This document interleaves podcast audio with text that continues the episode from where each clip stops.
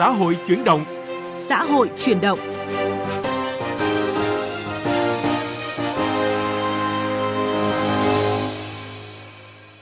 Xin chào quý vị và các bạn. Thưa quý vị, thưa các bạn, hôm nay là ngày làm việc đầu tiên sau đợt nghỉ lễ ba mươi tháng tư và mùng một tháng năm. Biên tập viên Minh Khánh và Thủy Tiên xin chúc quý vị và các bạn có nguồn năng lượng dồi dào cho một ngày làm việc thật hiệu quả. Và ngay bây giờ, mời quý vị và các bạn cùng chúng tôi đến với những nội dung đáng chú ý trong chương trình Xã hội chuyển động ngày hôm nay. Phòng tránh đuối nước ở trẻ em, trách nhiệm không của riêng ai là nội dung được đề cập trong vấn đề xã hội. Chuyên mục Sắc màu cuộc sống sẽ gửi đến quý vị và các bạn câu chuyện về những họa sĩ trẻ với niềm đam mê dòng tranh sơn mài.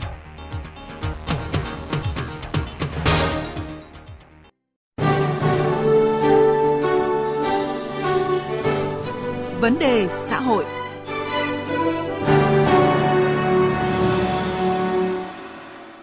Khi vào tới đây là thấy xe đạp với quần áo bỏ trên cao su đây. Thì mới huy động anh em mới xuống lặn mò. Mà nước nó tới đầu gối thôi mà xuống mò. Một lần ba đứa nhỏ luôn vậy thôi. Vớt một lúc luôn. Tôi rất là nghẹn ngào, tôi không nói thành lời luôn. Ở nhà thì cha mẹ ăn dặn là, là đi học là đừng là tắm hồ, tắm suối gì cả. Thế là cháu cũng vâng vâng dạ dạ như vậy thôi. Nhưng là sau thì cháu đi học thì bạn bè rủ rê. Thế là, là cháu đi tắm lúc nào thì không biết. Đến chiều tối rồi có người đến nhà báo về là cháu đã qua đời rồi. Thưa quý vị, thưa các bạn, hàng loạt vụ đuối nước đã liên tiếp xảy ra trong thời gian gần đây tại các địa phương đã cướp đi sinh mạng của nhiều trẻ nhỏ, gây nên những nỗi đau xót khó có thể nguôi ngoai cho nhiều gia đình. Chúng tôi xin điểm lại một số vụ việc gần đây nhất. Ngày bốn tháng tư tại thôn Hơ No, xã Đoàn Kết, thành phố Kon Tum xảy ra một vụ đuối nước khiến hai em Alai sinh năm hai không một sáu và Achit sinh năm hai không một tám tử vong. Tiếp đó đến chiều ngày bảy tháng tư, một vụ đuối nước khác xảy ra tại xã Đắc Nhong, huyện Đắc Lây đã cướp đi sinh mạng của hai em Y Ngọc sinh năm hai không một sáu và A Triệu Lộc sinh năm hai không một tám. Ngày mười lăm tháng tư tại tỉnh Sơn La có ba học sinh tiểu học rủ nhau đi tắm ao và bị đuối nước. Ngày mười sáu tháng tư, do được nghỉ học nên năm học sinh tại huyện Lục Ngạn, tỉnh Bắc Giang rủ nhau ra hồ Làng Thum chơi. Trong lúc chơi đùa, không may ba em trượt chân ngã xuống hồ dẫn tới đuối nước. Ngày mười bảy tháng tư, do bố mẹ không có ở nhà, hai chị em sinh đôi chín tuổi, trú tại thôn Long Đại, xã Hiền Ninh, huyện Quảng Ninh, tỉnh Quảng Bình, rủ nhau ra ao nước trước nhà chơi. Không may cả hai cháu bị rơi xuống ao và đuối nước. Khi người dân phát hiện vụ việc thì hai cháu đã không qua khỏi. Cũng trong ngày mười bảy tháng tư, lãnh đạo Ủy ban Nhân dân huyện Thanh Thủy, tỉnh Phú Thọ cho biết, sau ba ngày nỗ lực tìm kiếm, đến sáng sớm ngày mười bảy tháng tư, thi thể của cả hai học sinh bị nước cuốn trôi khi tắm trên sông Đà đã được tìm thấy. Thưa quý vị, thưa các bạn, chúng ta hẳn ai cũng đau lòng khi đọc những thông tin về các vụ tai nạn do đuối nước xảy ra với trẻ em. Thực tế, trẻ em thường có xu hướng thích chơi với nước. Khi vui chơi, các em thích hành động theo suy nghĩ, bộc phát của mình, trong khi chưa nhận thức được việc bảo đảm an toàn cho bản thân và bạn bè. Vì thế, tai nạn rất dễ xảy ra. Vâng, một nguyên nhân khác cũng được các chuyên gia chỉ ra, đó là sự thiếu an toàn của các môi trường xung quanh trẻ. Hiện nay không ít các địa phương thiếu các sân chơi lành mạnh, khiến trẻ em tìm đến các ao hồ, sông suối, các bãi tắm tự phát. Rất nhiều nơi trong số này thiếu các biển cảnh báo nguy hiểm cho trẻ nhận biết, trong khi trẻ lại thiếu hiểu biết về kỹ năng phòng tránh đuối nước, thiếu sự quản lý, giám sát của người lớn, đặc biệt là bố mẹ. Mời quý vị và các bạn nghe một số ý kiến mà chúng tôi ghi nhận được. Phụ huynh ở thường là rất là chủ quan, không hiểu được cái tầm quan trọng của vấn đề đuối nước, nó dẫn đến hậu quả như thế nào. Họ không rèn cho con họ là biết bơi là hoặc là kỹ năng để xử lý. Cái việc mà tuyên truyền giáo dục về kiến thức và các kỹ năng về đuối nước đối với trẻ em thì chúng ta đã làm, nhưng tôi nghĩ rằng nó chưa làm thường xuyên, dẫn đến là họ vẫn coi bàng quan, thiếu hiểu biết. Ở các địa phương thì chúng ta chưa có các cái hồ bơi nhân tạo, bây giờ ở đây người ta dạy bơi cho các em, nó xảy đến những cái tình trạng là đi tắm tự nhiên ở ngoài hồ thì sẽ dẫn đến là bị đuối uh, nước. Trẻ thiếu động, không tới biết bơi, chủ quan đâu nghĩ cái nguy hiểm nó nó nó ra làm sao. Khi trẻ mình biết bơi á là chỉ biết bơi thôi, còn cái kỹ năng mà khi mà xử lý những cái tình huống mà nó cấp bách, cái nguy hiểm á là cần cái đó phải cái được cái kiến thức, cái cái đó là cái điểm nóng của cái lớp trẻ bây giờ đó. Nếu mà khi mình tiếp xúc với người đuối nước mình không có cái kỹ năng, thứ nhất là để cứu người ta như thế nào, thứ hai để mình thoát hiểm, mà mình lại gần người ta, nếu người ta ôm vào người mình mà mình không có cái kỹ năng để mình thoát hiểm ra thì mình sẽ bị đuối. Thưa quý vị, báo cáo gần đây của Bộ Lao động Thương binh và Xã hội cho thấy mỗi năm Việt Nam có trên hai nghìn trẻ em tử vong do đuối nước, trở thành một trong những quốc gia có tỷ lệ trẻ em tử vong do đuối nước cao, cao hơn các nước trong khu vực Đông Nam Á và cao gấp mười lần các nước phát triển. Con số này đang gióng lên hồi chuông về tình trạng đuối nước ở trẻ em, nhất là khi mùa hè đang đến gần. Đuối nước được xem là nguyên nhân hàng đầu gây tử vong do tai nạn thương tích ở trẻ em. Tai nạn đuối nước đang là một vấn đề gây nhiều bức xúc trong cộng đồng, gây ảnh hưởng đến tâm lý của mỗi gia đình và nghiêm trọng hơn là đến sự sống còn và phát triển của trẻ. Những tai nạn thương tâm của các em là sự thật quá đau lòng, một nỗi đau mà lẽ ra có thể phòng ngừa nếu như người lớn không bất cẩn, còn các em nắm vững kỹ năng phòng chống đuối nước và được học bơi một cách nghiêm túc, bài bản. Phòng tránh đuối nước ở trẻ em, trách nhiệm không của riêng ai là nội dung được biên tập viên Lê Thu trao đổi cùng tiến sĩ xã hội học Thân Trung Dũng, Trung tâm Đào tạo và Tư vấn Phát triển Tri Thức, Viện Nghiên cứu Truyền thống và Phát triển. Mời quý vị và các bạn cùng nghe. Thưa tiến sĩ Thân Trung Dũng ạ, có rất là nhiều ý kiến cho rằng là nguyên nhân chính mà khiến trẻ em bị đuối nước là thiếu sự quan tâm và giám sát của người lớn trong gia đình. Vậy thì anh có đồng tình với ý kiến cho rằng là quy trách nhiệm lớn nhất cho gia đình không? Theo quan điểm của tôi thì để xảy ra hiện tượng đuối nước trẻ em thì cái trách nhiệm đầu tiên phải thuộc về gia đình. Nếu phụ huynh, người lớn trong gia đình có sự quan tâm giám sát, dạy dỗ các em những kiến thức, kỹ năng cơ bản về phòng chống đuối nước thì tôi nghĩ rằng những cái sự việc đau lòng đã không xảy ra đối với các em. Tuy nhiên thì cộng đồng và xã hội, nhà trường cũng có những cái trách nhiệm to lớn trong cái vấn nạn này. Dạ, vâng ạ. Và tôi muốn nêu một cái thực tế như này ạ. Đã có rất là nhiều những cái giải pháp được đưa ra nhằm giảm thiểu số vụ trẻ em bị đuối nước rồi. Ngành chức năng cũng đã thường xuyên tuyên truyền về công tác phòng chống đuối nước cho trẻ rồi cảnh báo những cái nguy cơ có thể xảy ra tai nạn đuối nước ở trẻ. Thế nhưng mà thực tế là chúng ta thấy là con số trẻ tử vong vì đuối nước không giảm sau mỗi năm. À, thưa anh ạ, phải chăng là các giải pháp mà chúng ta đưa ra chưa thực sự hiệu quả? Vâng, à, tôi nghĩ rằng là không phải là cái giải pháp mà chúng ta đưa ra chưa hiệu quả, mà cái quan trọng là cái điều chúng ta thực hiện à, các cái giải pháp đó chưa quyết liệt, chưa triệt để, à, dẫn đến cái số vụ à, tai nạn đuối nước vẫn gia tăng. Tôi ví dụ như là uh, nếu mà uh, nhà trường mà thực hiện tốt được những cái việc dạy bơi cho trẻ, dạy kỹ năng sống cho trẻ một cách tốt hơn, uh, có cái điều kiện, cũng như là dĩ nhiên là nhà trường gặp cũng gặp rất nhiều những khó khăn trong cái việc là không có bể bơi, à. trong việc là thiếu giáo viên, nguồn nhân lực để dạy bơi, đặc biệt là các cái tỉnh ở nông thôn. Tuy nhiên, nhưng nếu mà chúng ta có một cái chính sách, cơ chế chính sách tốt, đầu tư cho vấn đề đó thì tôi nghĩ cái tỷ lệ trẻ em uh, mắc uh, bị cái tai nạn thương tích uh, do uh, đuối nước sẽ được giảm đi. Vâng. À, thưa tiến sĩ Thân Trung Dũng ạ, để xảy ra những cái vụ tai nạn đuối nước thương tâm ở trẻ em như vậy thì tôi rất là muốn anh nhìn nhận cái trách nhiệm của cơ quan nhà nước rồi chính quyền địa phương rồi nhà trường và người lớn như thế nào để đảm bảo an toàn cho học sinh. À, tôi nghĩ rằng Đảng và nhà nước ta thì luôn coi trẻ em là một cái nhóm cần ưu tiên chăm sóc, trẻ em như búp trên cành mà, à, nên đã có nhiều chính sách chăm sóc và giáo dục bảo vệ trẻ em. Tuy nhiên thì cái thực trạng đuối nước à, những năm vừa qua thì à, tôi nghĩ rằng à, nhà nước và chính quyền cũng như nhà trường cần quan tâm hơn nữa tới công tác phòng chống tai nạn, thương tích nói chung và phòng chống đuối nước ở trẻ em nói riêng bằng những cái việc làm cụ thể. À, hiện nay thì theo tôi được biết là Bộ Giáo dục Đào tạo cũng như một số ban ngành cũng có những cái hoạt động dạy bơi. Ở một số địa phương đã có dạy bơi miễn phí cho trẻ vào dịp hè. Tuy nhiên thì cái thực trạng uh, là cái cơ sở vật chất, cơ sở hạ tầng ở các địa phương nó còn rất hạn chế, đặc biệt là các nhà trường. Thì đây cũng là những cái khó khăn. À, thưa tiến sĩ Thân Trung Dũng ạ, trách nhiệm của những người đứng đầu địa phương thì có nên được xem xét khi mà để ra tình trạng trẻ em bị đuối nước trên địa bàn không, để mà các địa phương có thể thực sự quan tâm đến cái công tác này nhiều hơn nữa? Tôi nghĩ là cũng chúng ta cũng phải nên tính đến cái bài toán này, mặc dù nó là một cái bài toán khó. À, tuy nhiên thì để làm rõ trách nhiệm của người đứng đầu chính quyền địa phương à, thì nhà nước cần có những cái chính sách hoặc là những cái quy định cụ thể về trách nhiệm của người đứng đầu địa phương cũng như là các cơ quan ban ngành đoàn thể có liên quan. Theo tôi thì chỉ khi mà các chính sách, các quy định uh, cụ thể chúng ta có được chúng thì mới có thể quy trách nhiệm uh, cho người uh, đứng đầu uh, địa phương hay là cơ quan đơn vị nào đó. Và tôi nghĩ là nếu mà chúng ta làm được điều này thì uh, quả thực là một cái điều rất tốt và nó sẽ là cái cơ sở vững chắc để cho cộng đồng xã hội chúng ta chung tay uh, giảm thiểu cái con số tử vong do đuối nước ở trẻ em. Vâng, xin cảm ơn tiến sĩ xã hội học Thân Trung Dũng, Trung tâm Đào tạo và Tư vấn Phát triển Tri Thức, Viện Nghiên cứu Truyền thống và Phát triển về cuộc trao đổi ạ. Thưa quý vị, thưa các bạn, trong giai đoạn hiện nay, khi mà việc học đã chiếm phần lớn thời gian của trẻ, thì việc học kỹ năng sống, kỹ năng sinh tồn cũng cần được đặt ở vị trí tương xứng để giúp trẻ học được cách tự bảo vệ mình. Để Việt Nam không còn giữ một kỷ lục đáng buồn, đó là nằm trong số các quốc gia có tỷ lệ trẻ em đuối nước cao nhất thế giới. Có diện tích mặt nước hồ, ao, sông, suối lớn, nên mỗi năm trên địa bàn tỉnh Lai Châu đều xảy ra hàng chục vụ trẻ em thiệt mạng do đuối nước. Để hạn chế thấp nhất các vụ đuối nước có thể xảy ra trong mùa hè này, ngành giáo dục và đào tạo tỉnh Lai Châu đang tích cực trang bị kỹ năng phòng chống đuối nước cho trẻ em trong trường học. Ghi nhận của phóng viên cơ quan thường trú khu vực Tây Bắc tại huyện Tam Đường, tỉnh Lai Châu. Vụ việc ba học sinh lớp một và lớp ba bị đuối nước tử vong ngay trước ngày khai giảng năm học hai nghìn không trăm hai mươi - hai nghìn không trăm hai mươi mốt tại bản Pape và Nà Hum, xã Bình Lư, huyện Tam Đường, Lai Châu, đến nay vẫn được người dân nơi đây nhắc đến như một câu chuyện buồn của cả bản.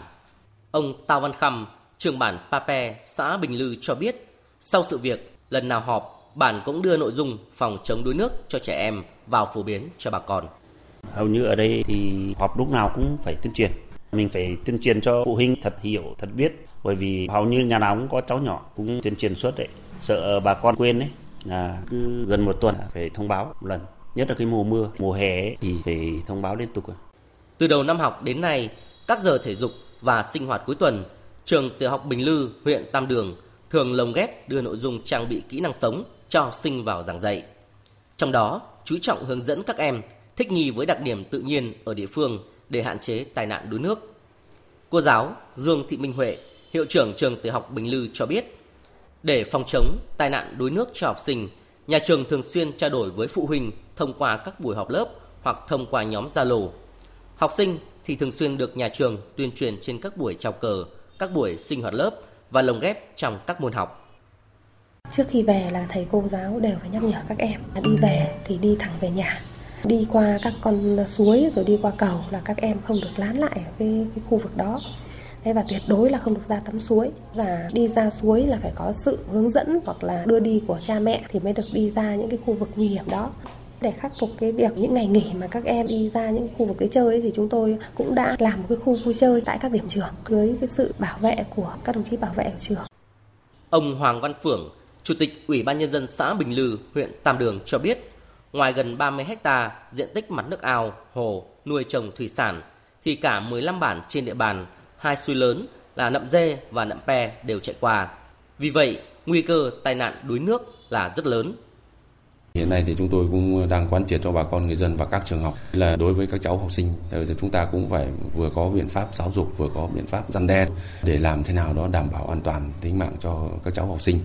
Hay còn đối với các bản thì chúng tôi cũng có nhiều biện pháp, ví dụ những cái vị trí nào có nguy cơ nguy hiểm và chúng tôi cũng có cái những cảnh báo là có thể xảy ra.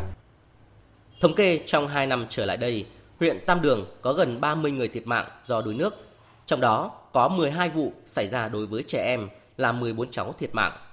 Để giáo dục kỹ năng phòng chống đuối nước cho học sinh, ngành giáo dục và đào tạo địa phương đã cử toàn bộ giáo viên thể dục đi tập huấn bơi lội để về áp dụng vào giảng dạy tại các trường tiểu học và trung học cơ sở. Ngoài ra, hàng năm, ngành đều phối hợp với Hội Chữ thập đỏ huyện mở các lớp tập huấn về công tác phòng chống đuối nước và các tai nạn thương tích khác cho các nhà trường. Bà Nguyễn Thị Thủy, Phó trưởng phòng Giáo dục và Đào tạo huyện Tam Đường, tỉnh Lai Châu cho biết. Các đơn vị trường trong toàn huyện thì đều chưa có bể bơi.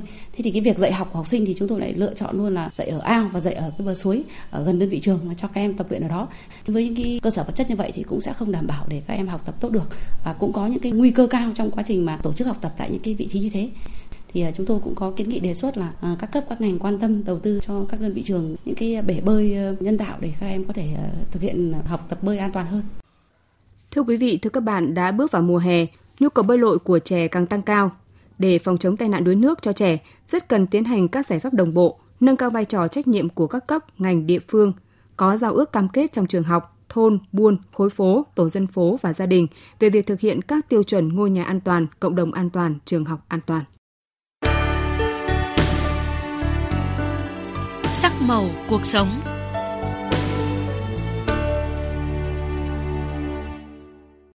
Thưa quý vị, thưa các bạn, không lựa chọn các loại hình hội họa dễ học, dễ thực hành như tranh sơn dầu, tranh lụa.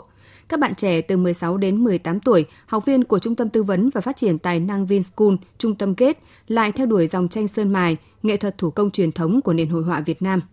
Loại hình hội họa thách thức sự kiên trì, chuyên tâm của họa sĩ bởi công đoạn thực hiện phức tạp, chất liệu thô ráp, dễ dị ứng, quá trình hoàn thành tác phẩm kéo dài đến hàng tháng, thậm chí là cả năm.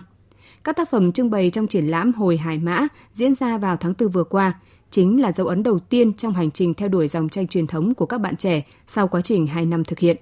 Bài viết của phóng viên Thủy Tiên. Theo cách làm sơn mài truyền thống, các họa sĩ phải trải qua các công đoạn chính là bó hong vóc, trang trí, mài và đánh bóng.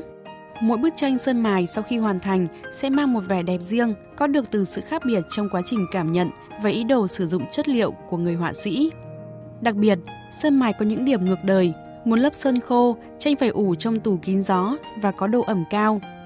Muốn nhìn thấy tranh lại phải mài mòn đi mới thấy hình. Đôi khi người vẽ còn bất ngờ trước thành quả cuối cùng. Chính tính ngẫu nhiên này đã thu hút các họa sĩ trẻ theo đuổi dòng tranh sơn mài.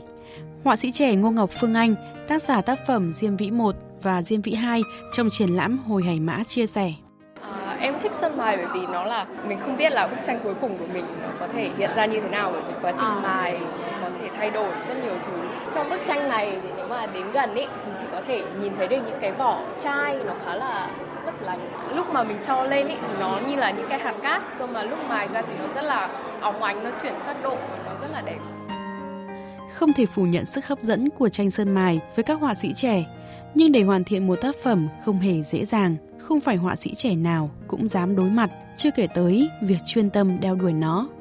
Để ra đời một sản phẩm, họa sĩ phải kiên trì với phương pháp thủ công, thậm chí hàng tháng trời với sự đầu tư công phu, cầu kỳ. Chưa kể đến đặc tính của sơn ta khiến nhiều người bị dị ứng, thường xuyên bị mẩn đỏ, ngứa ngáy, khó chịu. Thậm chí nhiều họa sĩ đã phải từ bỏ đam mê tranh sơn mài vì cơ địa dị ứng nặng. Vượt qua khó khăn trở ngại để thực hiện bằng được đam mê của mình, họa sĩ trẻ Phạm Nhật Minh, học viên Trung tâm Kết bày tỏ. Và trong cái quá trình làm thì cái lúc khó khăn nhất có lẽ là lúc mà chờ khô màu, vì cái màu này thì có cái mùi rất là nặng và làm cho người bị chóng mặt và khó thở. Điều khó khăn thứ hai là khi mà mài mòn, tay mình đã bị chai và bị xước rất là nhiều, bởi vì trên này thì nhìn thì có phải là phẳng thế thôi, nhưng mà trước khi mà mài phẳng này thì trên này đã có rất là nhiều lớp sơn gồ ghề, à, có những vỏ trứng và có cả vỏ ốc xà cừ hay là vỏ chai, vỏ sò trên này nữa, và khi mà mài nếu không để ý một cái thôi những cái nó sẽ cào xước tay. Nhưng mà về bản thân thì mình là một người rất là yêu những cái thứ liên quan đến truyền thống. Vậy nên là mình cũng muốn theo đuổi một cái gì đấy nó mang tính chất truyền thống để nó có thể gọi là hòa hợp hơn với cả cái nội dung của bức tranh. Và hơn nữa thì những cái gì mà nó, cái con đường làm nó càng khó khăn thì cái kết quả và cái cánh cửa cuối cùng ấy sẽ làm cho mình càng cảm thấy tự hào hơn. Hướng dẫn và theo dõi các bạn trẻ từ những ngày đầu bén duyên với dòng tranh sơn mài, họa sĩ Nguyễn Dương Hải Đăng, giảng viên của Trung tâm Kết và họa sĩ Vũ Bạch Liên, hội viên Hội Mỹ thuật Việt Nam hiểu rõ những khó khăn mà các họa sĩ trẻ phải trải qua khi tuổi đời còn nhỏ, ít kinh nghiệm. Nhưng chính sự đam mê của những bạn trẻ đã khiến các họa sĩ chuyên nghiệp đi từ bất ngờ này đến bất ngờ khác. Kết quả đạt được thì sự rất là hài lòng. À, tôi cũng rất bất ngờ với cái khả năng của các bạn, nắm bắt rất là nhanh về mặt kỹ thuật, đồng thời những cái ý tưởng các bạn đưa ra cũng rất là phù hợp với chất liệu và gần như là những cái lịch sử hoặc là cái đặc điểm tạo hình của cái chất liệu này đều là các bạn khai thác rất là triệt để đưa vào tác phẩm của mình. Tôi có ấn tượng với một số những cái tác phẩm tranh sơn mài mà các bạn ấy làm về hoa, tĩnh vật và nó rất là mềm mại, về không gian các bạn ấy giải quyết cũng là rất là tốt. Với một cái người trẻ như vậy mà họ làm việc được như vậy thì tôi nghĩ là cũng sẽ có nhiều hy vọng của tương lai. Với chủ đề ký ức, các họa sĩ trẻ khi tham gia dự án triển lãm Hồi Hải Mã đã miệt mài suốt hai năm để hoàn thiện các tác phẩm sơn mài đầu tiên của mình. Mỗi tác phẩm đều có vẻ đẹp và hàm ý riêng, thể hiện dấu ấn và phong cách nghệ thuật của từng cá nhân mà đến cho công chúng nhiều cảm nhận sâu sắc. Mình rất là bất ngờ khi các bạn kiên trì thực hiện cái dự án này trong suốt hai năm, trải nghiệm rất là nhiều chất liệu khác nhau để có thể mang đến những cái bức tranh rất tuyệt vời như này. Một bức tranh sơn mài hoàn mỹ được tạo ra là tất cả nỗ lực, kiên trì và cả tình yêu, đam mê nghệ thuật của người họa sĩ. Với những tác phẩm được trưng bày tại triển lãm, các bạn trẻ đã gặt hái được thành công đầu tiên trong hành trình phát triển tài năng hội họa, mang những tác phẩm nghệ thuật của mình đến gần hơn với công chúng và giới nghệ thuật yêu mến các tác phẩm tranh sơn mài.